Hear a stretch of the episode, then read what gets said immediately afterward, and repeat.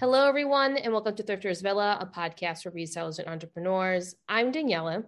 And I'm Jen. And today we are going to bring you another deep dive into a well known American designer. Today, we're going to talk about Calvin Klein. So, this episode is going to discuss Calvin's backstories, introduction to fashion, what he became known for and why, and where the Calvin Klein brand is today. All right, folks. So, we are really excited to get into this episode. So, we'll see you at the table. Thank you, everyone, for listening to another episode of Thrifters Villa. Jen and I want to do like a little mini shout out to all of you, all of our new listeners, all of our listeners that have been here for the past few years. Um, you guys are great. And we've noticed just so much positive feedback and so, so much many love. new followers and new people find the podcast.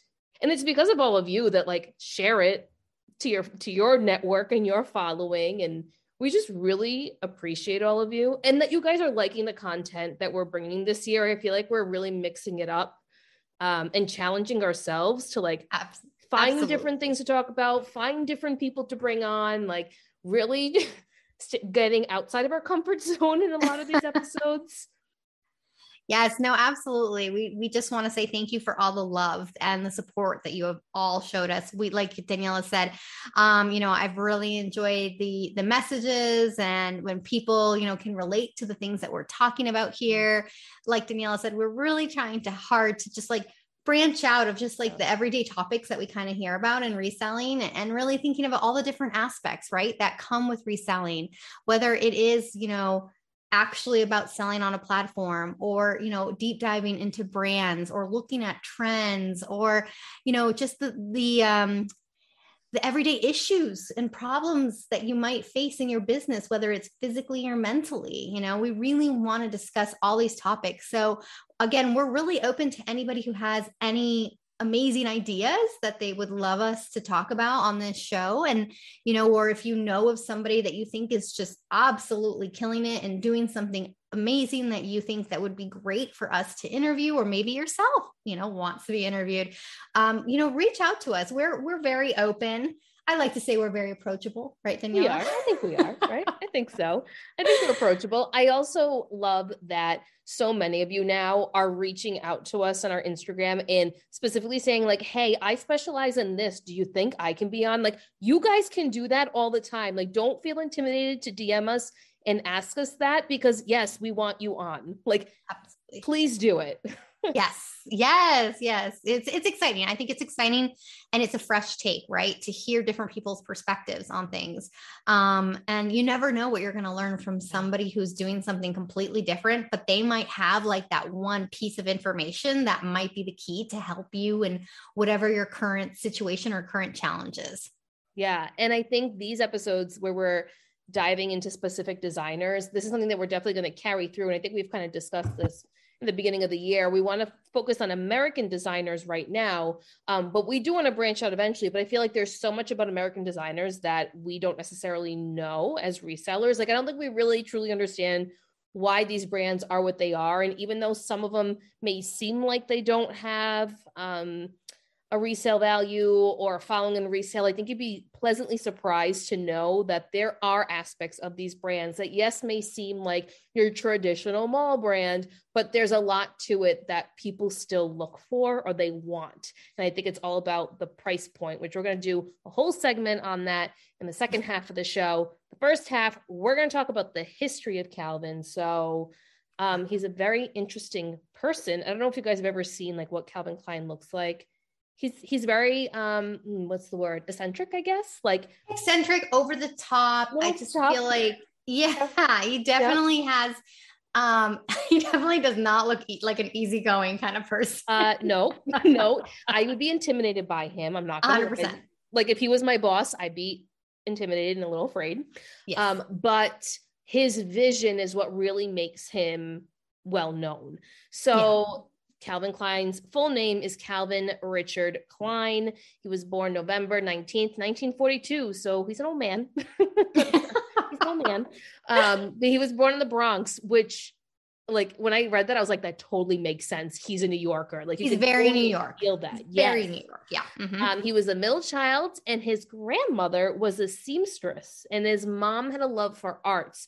And I think this mm. is a mm. theme that we're seeing, and when we're talking about these designers, right? These American designers, someone, whether it was mom, dad, whoever it was, was either involved in seamstress work or had some type of passion for the arts. I feel like we saw that with Levi, right? Yeah saw mm-hmm. that with Halston when I did that episode with Lori. Like we're seeing it across the board and it makes sense. This is how they're getting their introduction into what creating right like. right and, and, it's almost like laying the foundation i mean we've talked to so many resellers ourselves too that talked about how their parents were entrepreneurs mm-hmm. you know and that kind of like planted the seed right for what you wanted to do right growing mm-hmm. up and so now I, I just feel like i hear that a lot so yeah. um you know calvin klein he received his fine arts degree in 1962 from the fashion institute of technology and spent five years after graduation in a dressmaking company he designed coats and suits which makes sense mm-hmm. while working at the seventh avenue new New York fashion store. And he did this for about five years. Yeah. So again, that makes sense to me. You know, mm-hmm. I think uh, Fashion Institute of Technology, it's FIDM. That's what it's yeah. called. There's one in LA. I know that. And um, I knew a lot of people who went there because it's not only for uh, designers, it's also for merchandising or like window display, anything that has to do really with like fashion and retail. You can get a degree there and um, you just can learn so much from from FIDM. Isn't it considered prestigious in yes. the fashion space? Yes, absolutely, absolutely. It is considered prestigious. At least I, I think it is. You know. Yeah, so. I, I feel like when I've heard of it, it's like like that's the it place for yes. where a lot of designers have gone to learn and whatnot. Yeah. I also think it's um it's interesting to me that uh, when it makes sense, like you had said, coats and suits were like his bread and butter and you yeah. can see that it, even though um, i mean we'll say this at the end calvin is present day not involved in calvin klein as are many of these designers they're no longer involved in their brands um, but that has still carried over to present day where coats and suits have just been where I think it's kind of a big it. staple, like, you know, maybe a little bit later in his life, I would say, probably at the beginning, it was not so much. Yeah. Um, like we said, we'll talk about the evolution of kind of like his brand and when he first came out, but I would definitely say later on. Yeah. yeah. I mean, who who doesn't you know when you're in the thrift store and you see a beautiful coat and you're like, oh, it's Calvin Klein, or like a yeah. really nice tailored suit, and you're yeah. not surprised it's Calvin Klein. So yeah, it has a specific structure and look to it, and the quality is it's really good. I mean, to this day, the quality of Calvin Klein is really good. Mm-hmm. So in 1968, um, so he's been working in the store, right? So in 1968, he starts Calvin Klein coat business. So he starts his own business and it's with his childhood friend. And they only had $10,000 to do this, which think about that. Back then, 10, 10 grand was a lot in 1968. Yeah. But to even, but even still from the ground up to start this coat business, I mean, that was impressive. Um, right. Um, he started with suits and coats, but started to emphasize on men's separates and coats and started to create things for the younger crowd that he started to see like okay there's more to this than me just creating this like business attire that i'm doing. Mm-hmm. after being on the cover of vogue calvin expanded his line to include women's. So during this time calvin is working in the store starts his own store. I um, didn't include this in here but this man walks into his store, some business guy walks in thinking he was going into a Saks Fifth Ave or something, but walks into Calvin's store and realizes like, oh, this guy creates really nice things um, mm-hmm. and buys like so many pieces. I forget how many. It's like, it's like fifty thousand dollars worth of pieces, something like that, something crazy. And that's what sparked this conversation with this friend to be like, hey, maybe we've got something going here and we can we can expand this up um, Calvin starts to get kind of traction in in the media, the, how these designers usually do. Ends mm-hmm. up on Vogue, which is the magazine you want to be on if you're a designer. That's like your big launch into mainstream media. And he realized that okay, I've been doing men's, but there's actually this whole other side of women's fashion that I right. could be focusing on. Sound familiar to the Levi's episode that we had? Mm-hmm. Mm-hmm. Where Halston focused on women from the start yeah. and then expanded to men's. yeah, very different very different. Mm-hmm, mm-hmm. So after that, you guys, from 1973 to 75, Calvin won the Coty Awards three times, which is the most that anyone has ever won. And the Coty Awards, I actually went to look it up too, but it's like the Oscars, right? For fashion. It's probably the most prestigious award that is out there. Um, you know, I'm trying to see like when I looked at there, they don't actually do them so much anymore, which I thought that was kind of interesting. But again, you know, it was like the, the top award that you could get at the time for a fashion house. So the fact that he's won it three times over, you know, goes to show you like this man does know what he's doing and it's a very, very impressive resume, right? And then, and then, oh, go ahead, Daniela. Mm-hmm. No, I was just gonna say, and during this time period, you've mm-hmm. got Anne Klein, Liz Claiborne, Halston is still a thing in this time period. Mm-hmm. Calvin, mm-hmm. Tommy, Ralph Lauren, like they're all out at the same time and they're all big time design. Oscar de la Renta. And this guy's winning it three times. Mm-hmm. And there's a reason for that. We're going to get into that as to why he stuck out compared to everyone else. You know what just cracks me up though is like when you name off all those people, I think like Bill Blass is also in there. Yes, like, Bill Blass. Yep, yep. And these are all like these lines where I'm just like, ugh, cringe, like, you know, right? Total cringe. but that's because we knew it when they became like these cheap. When they became, yeah, like like more uh like accessible brands. You know what yeah. I mean? More like mall brands, or they just started to branch out a lot more, right? Like I know Gloria Vanderbilt is another one. Yep. You know, all these brands that were like really high end. Maybe in like 20 years, this is how we're gonna feel about like Reformation and Christy Dawn and Doen. it's true. Well, I don't know about Doen, but but yes, that's the it's funny to see the way American fashion has evolved. And I think a part of that too is in the 80s, probably late 70s, early 80s, we start to see a lot of these designers go overseas too. Not a lot of them making things in house. Yes. And this is where true. I think in the 90s, you really see it when we were growing up um, and those brands were like just everyday brands that you found at the mall and they weren't like a big deal. But you know, it's funny that you mentioned this because I think this is why, too, when sometimes I've gone thrifting, and I'm sure that you guys have all seen this, every once in a while I see a Liz Claiborne piece or an Anne Klein piece that's vintage. And I'm like, wow, mm-hmm. that's a cool piece. Mm-hmm. That's not what I would expect from Liz Claiborne in my head 2022. You know what I mean? Right. So, um, you know, that's why sometimes it, it, it, could be worth picking up some of those pieces because they're definitely highly sought after, you know, and they're well known brands that people know about. So, just something to think about. But yeah. Anyways, we digress. in the late 70s, Calvin Klein started a cosmetics line. So, believe it or not, this was not as popular as the clothing the which is kind of crazy to me, right? When we when you now know all about kind of Calvin Klein, but the the company did suffer a financial loss, and they decided to pull fragrances and makeups for a few years so that they can focus on their best selling items, which is blue jeans. Okay, let's isn't talk about wild? blue jeans.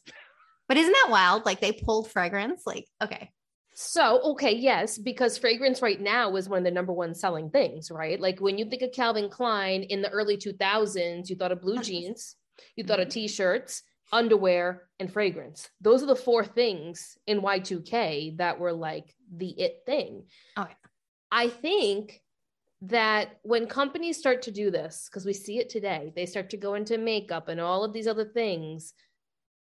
It doesn't always work because they're trying to just branch out into everything. And I feel like that's what Calvin Klein Cosmetics was. It was like, okay, we've done that we've done jeans, we've done this, we've done suits, we've done all these different things. What haven't we touched yet? We haven't touched makeup, so let's do makeup.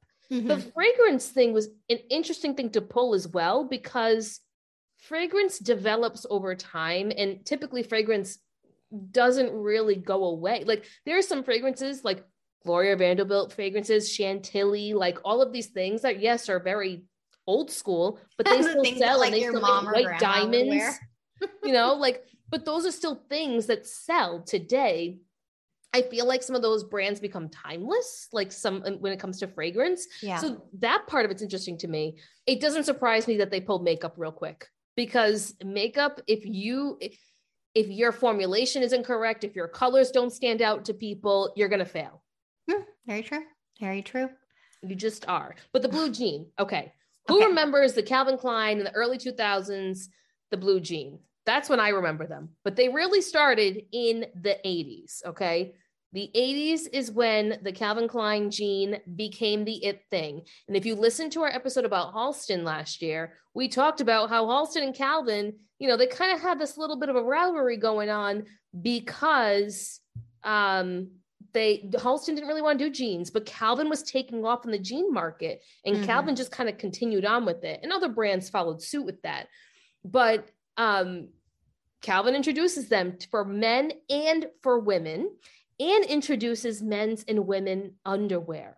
Mm-hmm. And this is where you see Mark Wahlberg, Marky Mark, when he was young, all right, walking around in a CK underwear in the ads. Like, who remembers that? Because I do.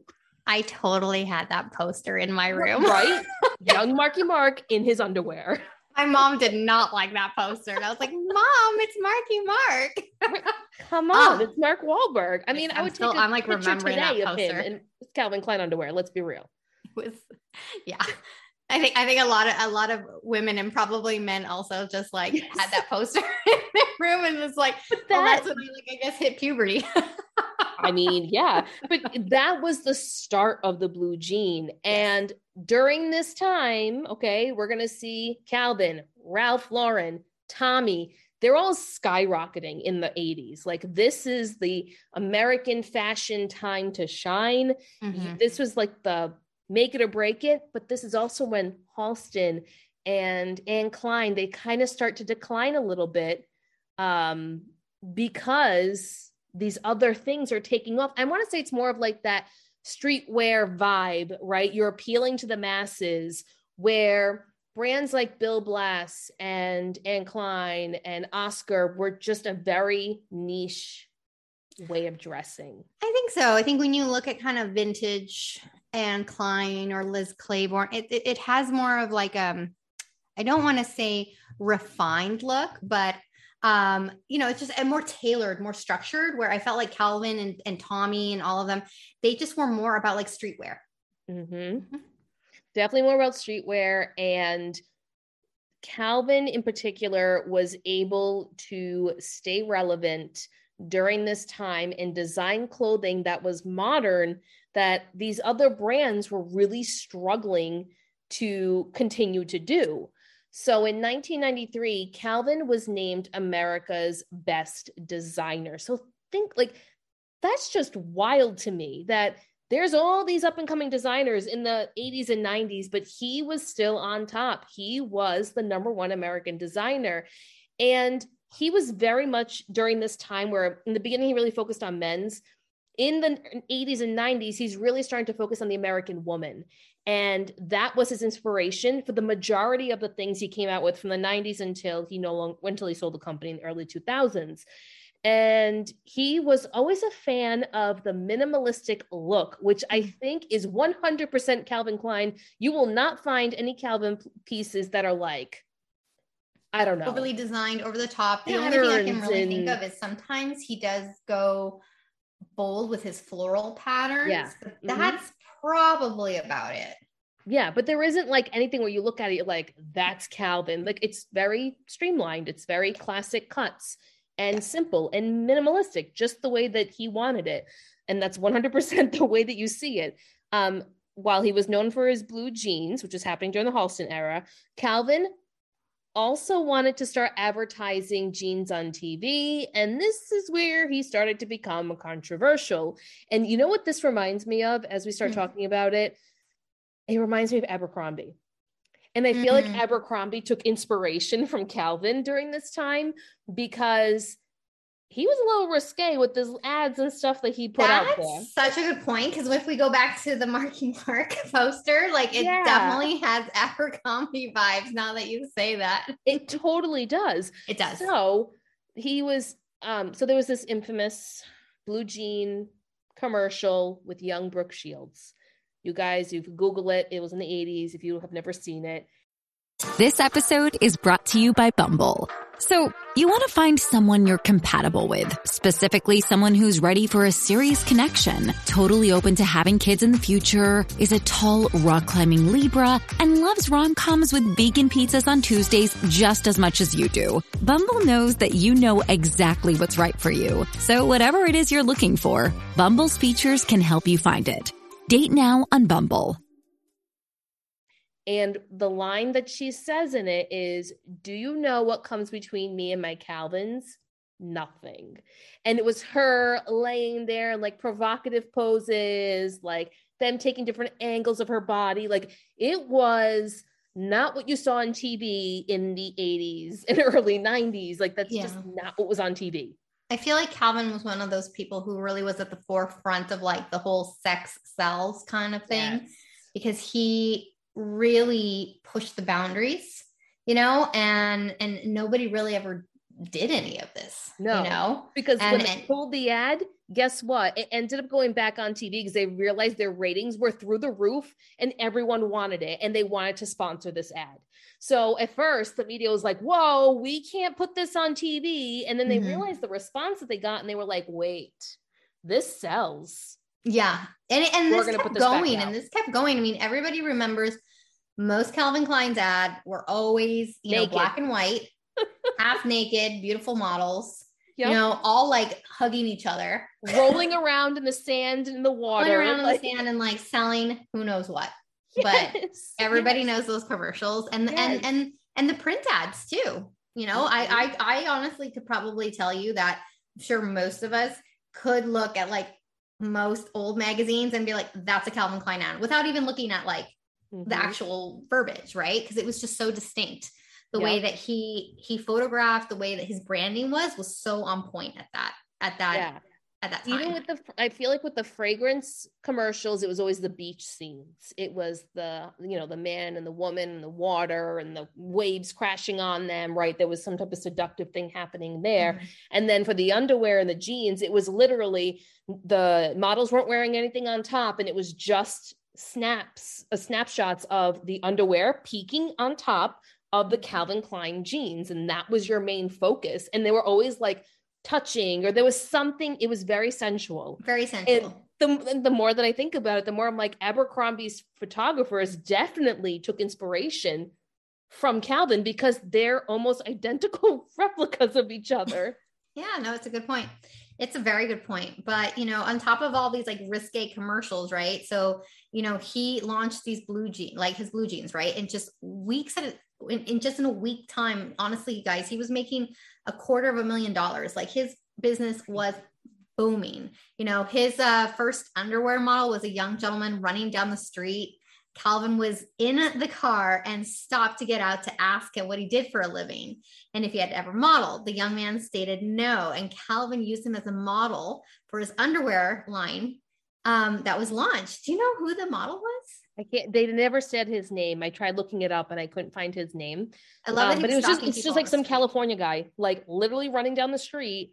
This was him when he did an interview. This is direct quote from Calvin when he was doing an interview.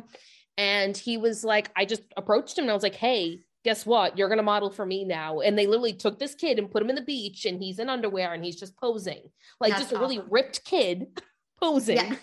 That's it. but, you know, a lot of these, like, these posters, they were so popular. Like we said, that his branding that people would actually like break the glass at the like you know at the bus stops that where they have the advertising people would break the glass to rip the posters and steal them like people mm-hmm. wanted this stuff it's just absolutely crazy like how people were not only just obsessed with calvin klein as as a brand like i mean like as a clothing designer mm. and liked his clothing but as a brand in general mm. like everybody wanted to be a calvin klein girl or a calvin klein guy or something so and to yeah. wear that blue jeans with the black ck patch in the back or or tan they had both but like to have that like that was kind of like the it was the same vibe as levi's it was the same vibe as that um, I also want to know who out there has one of these posters that they stole from the bus stops. It's probably worth money today. 100%. Yeah. uh, so, just like a lot of these American designers, Calvin sold this company in 20, uh, 2002 to the Phillips Van Heusen Corporation for 400 million, which is, I feel like, undervalued, but I mean, maybe at the time that's what it was worth. He did stay on as a creative designer uh, for a little while and eventually he just stopped. And today he plays no role at all in the Calvin Klein brand. He is still, you know, in the designing realm. Um, I know he does things for celebrities, but he is not a part of the actual brand Calvin Klein that we know today in the malls, um, which is kind of sad. But also at the same time, I feel like you reach a point in your career where you don't necessarily need to be tied to that brand anymore. It's its own thing and you can kind of focus on other things that you may want to do. Yeah, and I and I think this happens a lot too with just people who have that entrepreneurial spirit that once kind of you've set up and established something, like you're ready to move on and and you're like you thrive in the growth and you thrive when it's almost like a struggle. So you're like, I got to get through this. I got to make these numbers. I've got to like, that's where you're the most creative. So I think I see that a lot with these designers too. It's like they've gotten into a place where they just feel like, I can't take this any further, you know? Yeah. So it's like, it's time to cash out and now move on to a new project. Because a lot of them do. A lot of them move on and they have a lot of smaller startup projects. And a lot of them, because they sell their name, right? right. They can't have another company with the same name. So they will name something completely different. So we might not even know that they're a part of that company. Right. I know that, you know, Halston did it too when he was no longer part of Halston. He couldn't name a dress that he designed Halston, but he still dressed celebrities. He mm-hmm. just put his own name, like he put a different name on it because he couldn't use Halston. So you do find that celebrities do this. And if you were to, you know, get a list of all the red carpet dresses and whatnot that are on there, you would find something that Calvin Klein designed on the runway today. He's still very much involved in the fashion world. He just has nothing to do with the brand. And I think the brand has stayed consistent over the years because of the way that he developed it from the start. He stayed relevant. He set the trends. He knew what was going to sell. He saw what was happening on the streets and like he really he did his market research to be honest. He didn't stay in his little bubble. He was like, "Okay, what do the kids want? Yeah, and I think that he really was a a forward thinker. You know, like mm-hmm. we kind of were talking about this a little bit before the podcast started, but we had mentioned about his perfumes. We all remember all of his perfumes when they came out. It was like that was I feel like for me, that's when like perfumes evolved and became really cool and mm-hmm. desirable mm-hmm. and like the, it was the first time I remember for myself for like CK1 that I had ever heard of a unisex mm-hmm. uh, perfume. Like who was doing unisex back then? Like no one. You know? So the fact that he did that, I remember that piqued my interest so much. And I was just like, a, I think I was like, well, I don't want to age myself, but I was pretty young. we were probably early teenage years when yeah, and I just remember being like popular. unisex I don't want to smell like a boy, you know? And then right. like you go and you smell it and you're like, oh my gosh, this smells really, really good. And yeah. then you looked at the price tag and you're like, oh no, I'm not going to be able to get it. I can't buy that. I remember my dad's aftershave was CK Eternity. That was my dad's aftershave oh. and my godfather's aftershave. So anytime I smell it, like if a guy walks by and I smell it, and it reminds me of my dad and my god and my godfather because that's what they wore was eternity. That was like the it aftershave. Eternity or like obsession, obsession euphoria. Yes. Yep. All these like, I mean, most of you, I'm I'm hoping you guys are nodding along with us and you're like, yes, I know that. And like who else back then like had that kind of power in perfumes? Like that's just crazy where the perfumes themselves were just like such a coveted thing to have, you know? Mm-hmm. I made the joke with Daniela that like I wanted the CK1 perfume so bad, but it was so expensive at the time. I don't remember how much it was. All I know is that it was expensive. And I remember going to like the local drugstore and they would always have those like smells like blah blah blah or whatever. It was perfumes. called Impressions. That was yeah. the brand Impressions. Impressions or whatever. And so inspirations, whatever you want to call it. and I remember getting the bottle, like a bottle of it was called Gender One. And it was, and it smelled, it's, I thought it smelled just like it. The bottle looked like it, everything. I just felt so cool that I had my gender one perfume that smelled mm-hmm. like Calvin Klein, you know, like we used to make it for Angel. Everyone loved the perfume Angel. There were impressions of Angel too. I worked at Walgreens, so I mean, I I knew. But You're like all of those brands, they all had like a dupe. And yeah. the ones that always sold out were the Calvins and the Angel. Those two always sold out. Always and angel is just a victoria's secret thing but like that took off. That would be a good deep dive right there victoria's secret because victoria's secret would be interesting. they have that would and i actually worked for victoria's fun. secret when i was in college so yeah. I know a lot about it. Yeah. but anyway so like we said why are we highlighting this brand right? Well, it's a very, very well known brand, right? And you usually can find it at almost any thrift store um, you know, and to believe it or not, there's actually some categories that can resell for some pretty good money. Um, I think a lot of us tend to leave it. I know mm-hmm. for myself and Daniela, we were talking about, you know, how we have that episode where we talk about things that we like to thrift for ourselves. Calvin Klein is definitely one of them. I have I have really found that I've never had an issue with the Calvin Klein piece personally. Um, you know, whether it's Calvin Klein performance, Calvin Klein sweaters, Calvin Klein dresses. Um, I personally really, really like their their structured dresses, their coats. Um, you know, sometimes they have really good suits too. So if you're going, if you're finding that you're having to go back to work, you know, and you work in an office and you need to have some some good clothing or something, that stuff is also really good. Um, so you can see like people are looking for Calvin Klein because people know the brand.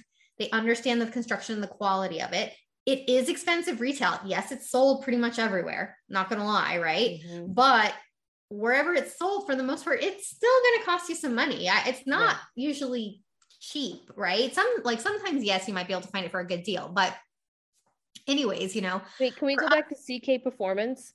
I have yeah. two pairs of leggings, CK Performance they're probably the softest and most comfortable leggings that I own. Like not they're not like workout leggings, even though that's mm-hmm. what they're classified as. To me, they're more like a lounge legging than a workout legging, but yeah. they're comfy. Yeah, yeah, I would I would agree with you. I think that CK Performance is better loungy or like going for a walk. Yeah, yeah, it's not like slow yoga workout attire. Yeah, it wouldn't be like hardcore workout. But some of the brands that I want to highlight and that I want to talk about are the first brand that we all know, that white tag Calvin Klein, right? So that's the mainstream line, and that's basically sold everywhere from department stores to discount stores. But there are specific categories in there that we're going to talk about that can do really well and can command, you know, some some decent profit.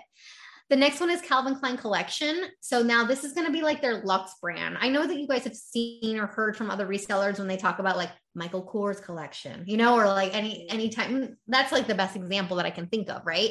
Where there's a difference between Michael Kors and then Michael Kors collection, right? So the collection is going to be that Luxe brand. Um, you know, in for the most part, I find that this one is just okay. There's not a lot of research and a lot of things that I could find in the reselling secondary market but um, you know the construction is is better you know the materials are more luxe however they did shut this brand down in 2019 anyways so that they could really focus on their more market friendly brands as they like to say I found a Calvin Klein collection blazer, and while it does get a lot of attention, it will not move for the price that you think it's going to move. So I have sent it off to the RealReal, and I'm waiting for them to price it out. Um, mm-hmm. Um, so I originally, I, when I sent it to them, they priced it like 50 bucks because I thought I don't think they realized it was Calvin Klein collection. I thought I think they thought it was just Calvin Klein. So I reached out and I was like, "Hey, this is Calvin Klein collection, which is considered their Luxe line. I, I know it doesn't exist anymore, but could you just take another look at it? And they're evaluating it because they did have it marked as just Calvin Klein.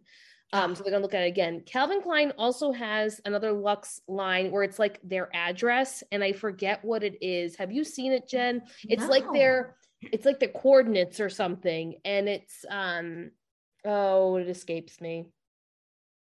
But it's it's it's Lux. It's on the RealReal as well.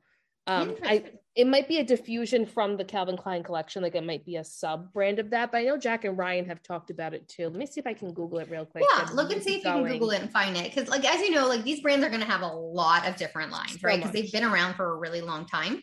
Um, another brand too, while Danielle is looking that up, is Calvin Klein jeans. So you'll actually see it says Calvin Klein and then jeans underneath it um, or right next to it. And then this is just a diffusion brand and it's targeted to a younger audience. So I probably wouldn't really spend a lot of money or time investing in Calvin Klein jeans stuff, but um, you know, you never know. You Find something cool, right? I found it. Okay, so I'm going to read a little brief article. This is from um, The Guardian. The American fashion brand Calvin Klein has announced that it is shutting its luxury collection business. It will instead focus on existing categories, including denim and underwear. It comes after the unexpected departure of Calvin Klein's creative director, Raf, uh, Simons, or Simmons, Simons, I think, formerly of Christian Dior and Jil Sanders, blah, blah, blah. The designer who changed the category's name. Okay, so this guy changed the name from Calvin Klein Collection to Calvin Klein, and it's the address 205 West 39 NYC. So that's so if you see that in the label of Calvin Klein, it's 205W, which is West 39 NYC. So that that's that's the other. Hmm. It was Calvin Klein Collection, and then they renamed it. Interesting. Interesting. Well, I like it. Learning all these facts. all right. Uh, where so, are we here? Reselling wise, right? So Calvin Klein is very 90s and can be a mm. very Y2K heavy brand. So here are a few categories that you kind of want to focus on when it comes to looking at vintage Calvin Klein. Um, so vintage spell out stuff. So I have found some of the vintage tees do really well. Um, you know, ones that have like that old, the big CK on them, you know, those can do really well. Um, and then of course, any anything that really has that spell out. So for example, I'm trying to look here. Um, vintage, sorry, I had it a little bit lower in my thing. So one of the big, big bolos that I've been looking at, and I cannot believe it, are their overalls. When you need mealtime inspiration, it's worth shopping Kroger, where you'll find over 30,000 mouthwatering choices that excite your inner foodie. And no matter what tasty choice you make, you'll enjoy our everyday low prices, plus extra ways to save, like digital coupons worth over $600 each week. You can also save up to $1 off per gallon at the pump with fuel points. More savings and more inspiring flavors make shopping Kroger worth it every time. Kroger, fresh for everyone. Fuel restrictions apply. So Calvin Klein has these overalls that have like a white CK patch, like right in the middle of the chest. And from what I have seen, you guys, these go for $50 or over. Mm-hmm. I've seen them from $90 to $120. So that's a major bolo. And that's whether it's the um are they called short shorter rolls or what, what are they called when they're I short? Don't know. I don't know whether it's the pant or the shorts version, pick them up. They do very, very well. And then for me, Calvin Klein jeans, okay, Calvin Klein jeans vintage is tricky. I have personally found that I know that Calvin Klein has generally two types of jeans. He has the type of that jean that has like a certain like a loop shape on the mm-hmm. pocket. Yeah, yeah, yeah. Right? Those generally do not do well whether it's vintage or not, what I have found that has done well and has done well for me in the past is the Calvin Klein with the big leather patch yeah. on the butt that says CK. Generally, those do pretty well. The shorts and the jeans, when I mean pretty well, I mean like probably 30 $40, which is not bad if you're picking them up. Generally, I find those at like church sales for like a dollar, you yeah. know? Yeah, Salvation but, Army, the bins, something exactly. Like yeah, if you can find them there, those generally do well. But the Calvin Klein ones with, like I said, that like it's like a tan thread color. That's like his popular jean style. I remember there was a documentary all about that actual design and that he stole that design from hmm. some like uh, European designer. I, I forget. Me. It's on Netflix, I think. But anyways, it's really really interesting about how Calvin Klein could be a sleazeball. So um, but yeah, but I would say focus on the big leather patch stuff. And then, like we said, like the perfume shirts too. Mm-hmm. I saw that there was an obsession shirt that went for like $50. So, like the vintage That's perfume crazy. shirts also do really, really well. So, kind of interesting. But yeah. that's for vintage. Now, for today's stuff, um, I'll quickly just talk about underwear. If you have it new, if you just happen to have a box of underwear sitting at the house around, yeah, I'm, that you're I'm not, not going to use. Saying sell used underwear or vintage underwear. Okay. I mean, you can of certain types, but not Calvin. Yeah, but those seem to do really well. People seem to to look for those on the secondary market, and they seem to sell pretty quickly. Um, not for a lot, but people seem to be looking for them. Um, but something else that I think that you really want to focus on are his dresses. So his dresses, right? It's really more the career wear dresses that you want to focus on. Number one, and number two, his cocktail dresses or fancy, you know, party Formal or wedding guests. Wedding. Yep. Yes. Yes. So a lot of these dresses actually do really well. So let's focus first on the career wear. So career wear, it's all over the place. Okay. You're going to look at the sold on Poshmark and be like, Jen, what are you talking about? That sold for $10. Like, come on. All right. I get it. But there are certain trends that I'm seeing that do tend to do really well. Of course, new tags, right? Yeah. You find new tags, Calvin Klein dress, and it's not priced up at your thrift store, which it probably will be, but you never know. um, that can that actually can sell quite well. Also, the bold colors, specifically red his red mm. does really, really well. And people tend to really be looking for his red. And then, like that, other ones I saw were like his bold greens, his yellows are high sellers. They're all mid length, solid colors, kind of that neoprene feel. Yep. Yep. Some of them have exposed gold zippers, you know, kind of in the back. Um, but again, the red just seems to be a, a, a favorite of people, what they're looking for. Then, of course, like I said, new with tags and then plus size, believe it or not. I think that he has really, or his company has been able to just cut a woman.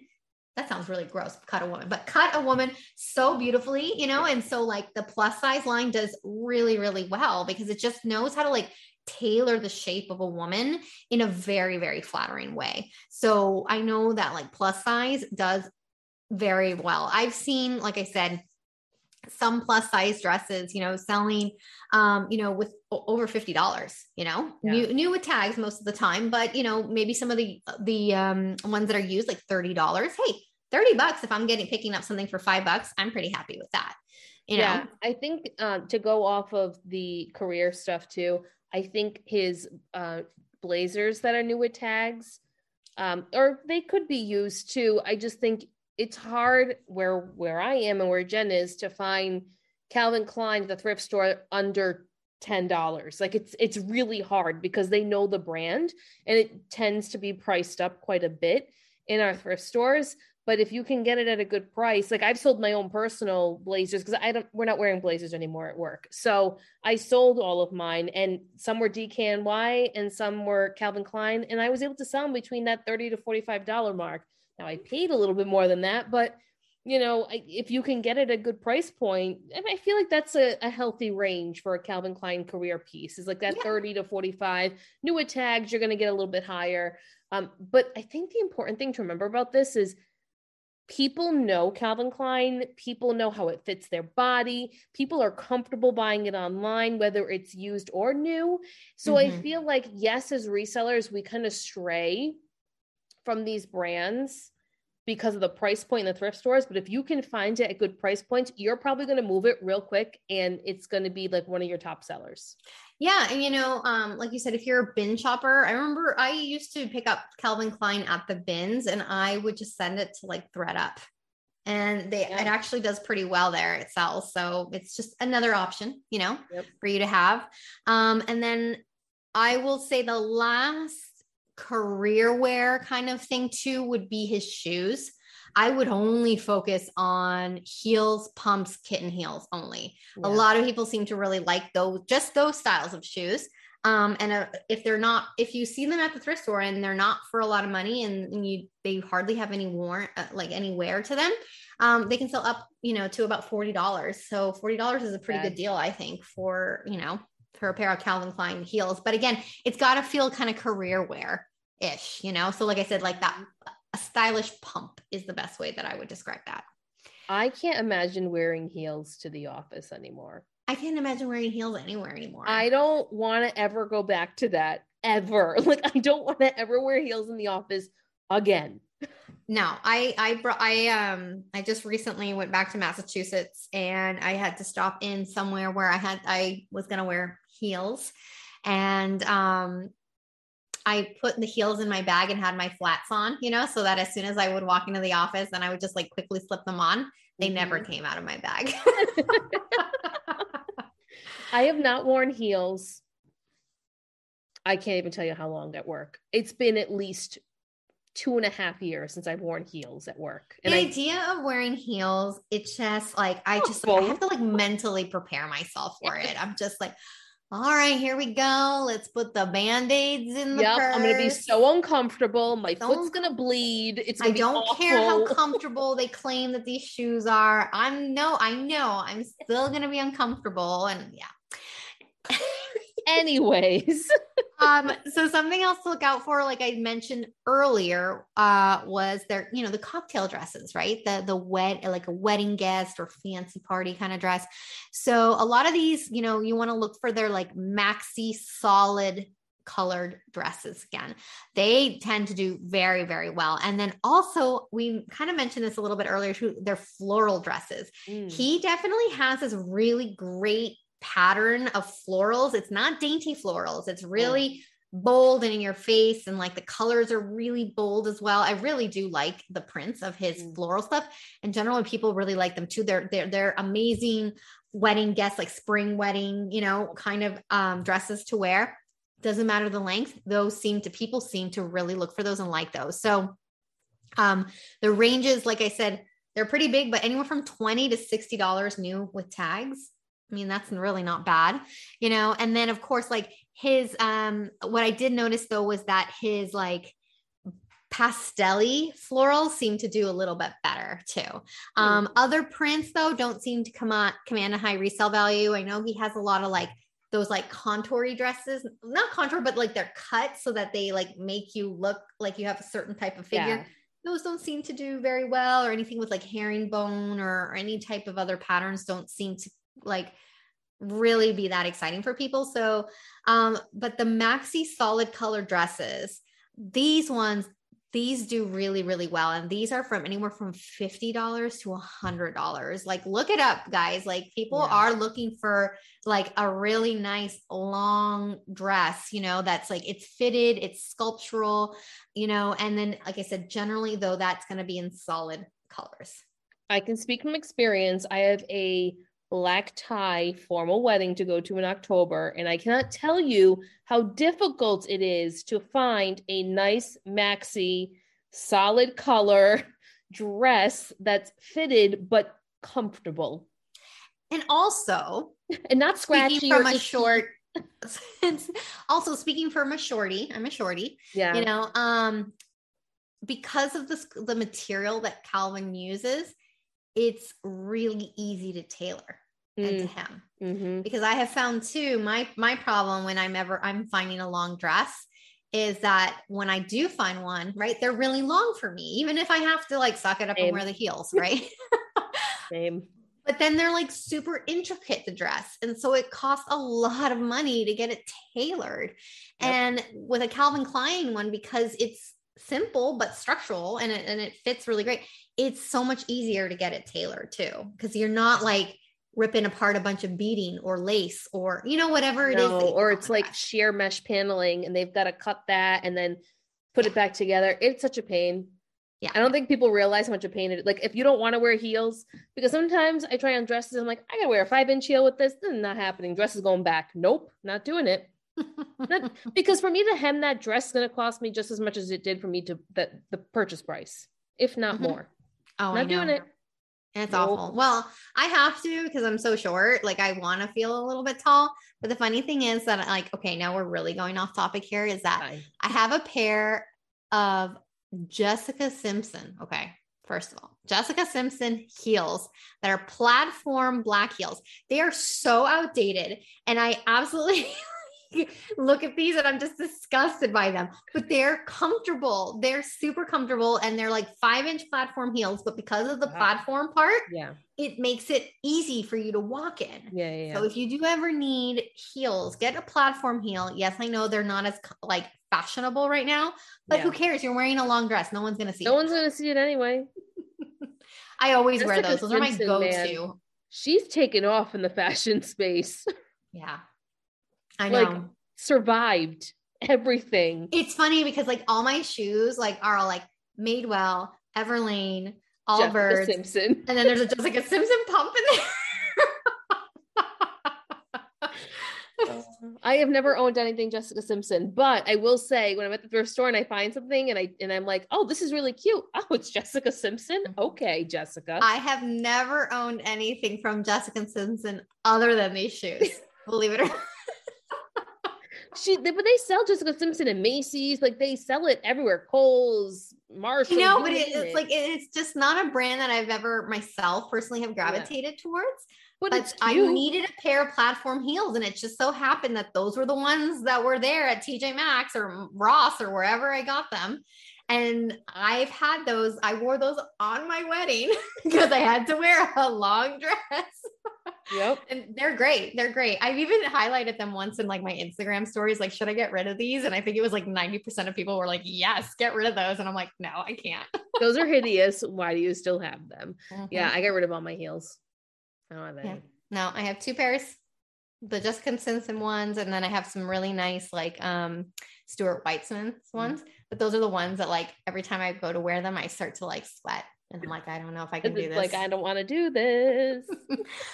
anyway, so yes, everybody, there are some pieces and some things that you can find from Calvin Klein.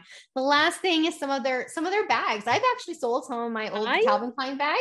Love Calvin Klein handbags. I don't care what anyone says. His leather on those, well, now it's not him anymore, but the leather on the handbag is so soft. Yeah. Yeah. It's very soft, so very nice. soft. My mom it can, loves it can, Calvin it can do pretty handbags. well. Yeah. They can do pretty well. So, you know, leather bags, so like their totes are really popular. So again, you know, kind of like you see like that like business kind of feel, mm-hmm. you know, minimalistic just, woman. That's what you need to think of. Yes, absolutely. But um, I want to say that's all I have for you folks. Um, so there's some good stuff there. So you never know. Like again, if you find some uh, overalls though from Calvin Klein. At Evernorth Health Services, we believe costs shouldn't get in the way of life-changing care, and we're doing everything in our power to make it possible. Behavioral health solutions that also keep your projections at their best? It's possible. Pharmacy benefits that benefit your bottom line? It's possible complex specialty care that cares about your ROI. It's possible because we're already doing it. All while saving businesses billions. That's Wonder made possible. Learn more at evernorth.com/wonder. I'm telling you. I think anything that's Americana. I think mm-hmm. that's a good way to like when you think of Americana in the late 70s 80s to like y2k like that that era of fashion so your your denim minimalistic styling women's dresses um women's business attire uh, i feel like with men's i really think of streetwear that's what i really think of when it comes to men's with a lot of these designers not just calvin um, I, I don't feel like even though today we think of calvin for menswear in terms of suits and all that kind of stuff um, I, I don't feel like that's what i think of for what's what was the it thing for him uh, during that time it may have started off that way but it was everyone wanted calvin for streetwear just like everyone wanted tommy hilfiger for streetwear like mm-hmm. Mm-hmm. that was the thing you know it's it's interesting to do these deep dives because we think we know the designers and we know the brands, but we really don't. I don't think so. I don't think we do, honestly, because I think that we know the name. Yeah. Um, but we don't ever, at least not all of us, some of us might. I know I didn't for every single one, you know, do kind of like deep dives like on some of these brands and what are they about and who are they? Who is the designer behind it?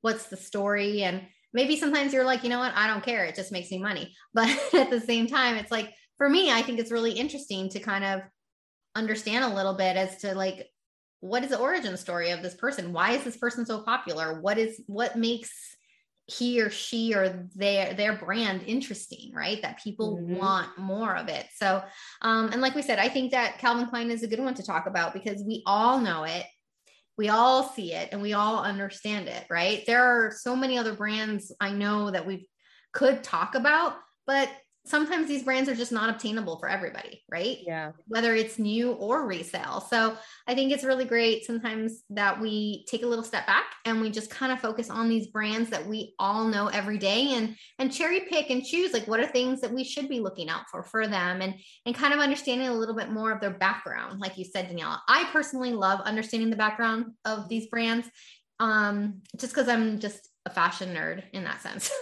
yeah, but I also think as like a reseller or someone who who enjoys clothing and fashion, right? And like building a wardrobe. You don't necessarily have to be a reseller, but like understanding why a brand became what it was and is today and what are those pieces that maybe you could add to your own capsule wardrobe because it's a classic piece like i just think that's so fun to um understand why society as a whole likes the brand and i think it makes you a better seller business owner to have that knowledge because you you know what to look out for because you know what was really popular during given time. So if you're a vintage seller and you're listening to this, it kind of gives you a good idea of like what people might be looking for in the vintage world when it comes to these Americana brands. I also think it's interesting to to do these uh, like research episodes on American brands because they are the most accessible to all of us. Mm-hmm. And yeah. I think if we have a better understanding of them and understanding as to why the consumer wants them, but maybe wants them at a discounted price because they are expensive new. If you buy this stuff at Macy's, you're spending over a hundred dollars on the majority of this. A hundred percent you are. A hundred percent. Like I said, yes, you can find Calvin Klein almost anywhere, but you're not going to find everything though you're not going to find everything number one and also like number two depending on what they ship to that store makes right. a big difference as well but like you said like i know we were we were talking about this too it's like calvin klein to us was a very luxe yeah. brand yes. before i was reselling it was very luxe and it was like oh wow that's a calvin klein shirt you know and it's like that's mm-hmm. expensive so yeah. Mm-hmm. and I, I feel the same way about michael kors like yeah. before I oh, yeah. Michael Kors was like, that was like the next step from Coach. Like, oh, you have a Michael Kors bag, you have a Michael Kors dress. Like, that was to the average person who's not a reseller, that's a big deal. And I think sometimes we get away from that when we're mm-hmm. reselling. We kind of forget how the everyday consumer functions, right? What they purchase. Not everyone is looking for the things that we are always trying we're always looking for. Mm-hmm.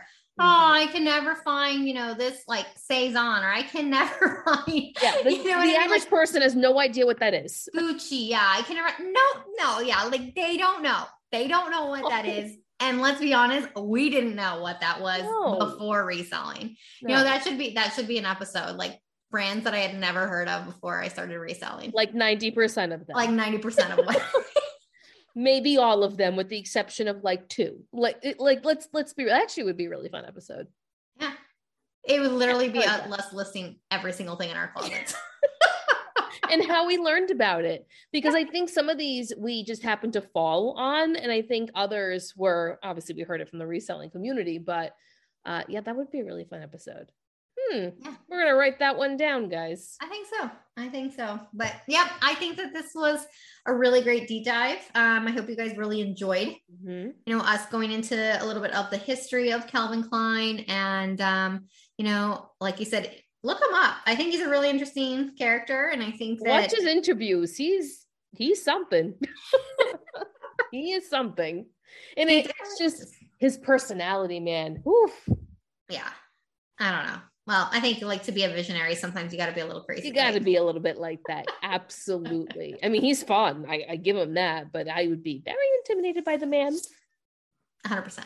Absolutely. Um, if you guys have an idea of like another American designer you'd like for us to go through, let us know. I, we I think we have some thoughts as to who we would like to in, uh, interview. Yeah, right. I wish. Um, talk about next. But shoot us a DM, leave us a message on the Instagram post for this episode. Let us know what other designers you want to hear from us and us research that. And uh, yeah, we will be back next week, guys, with another episode. Bye. Bye bye.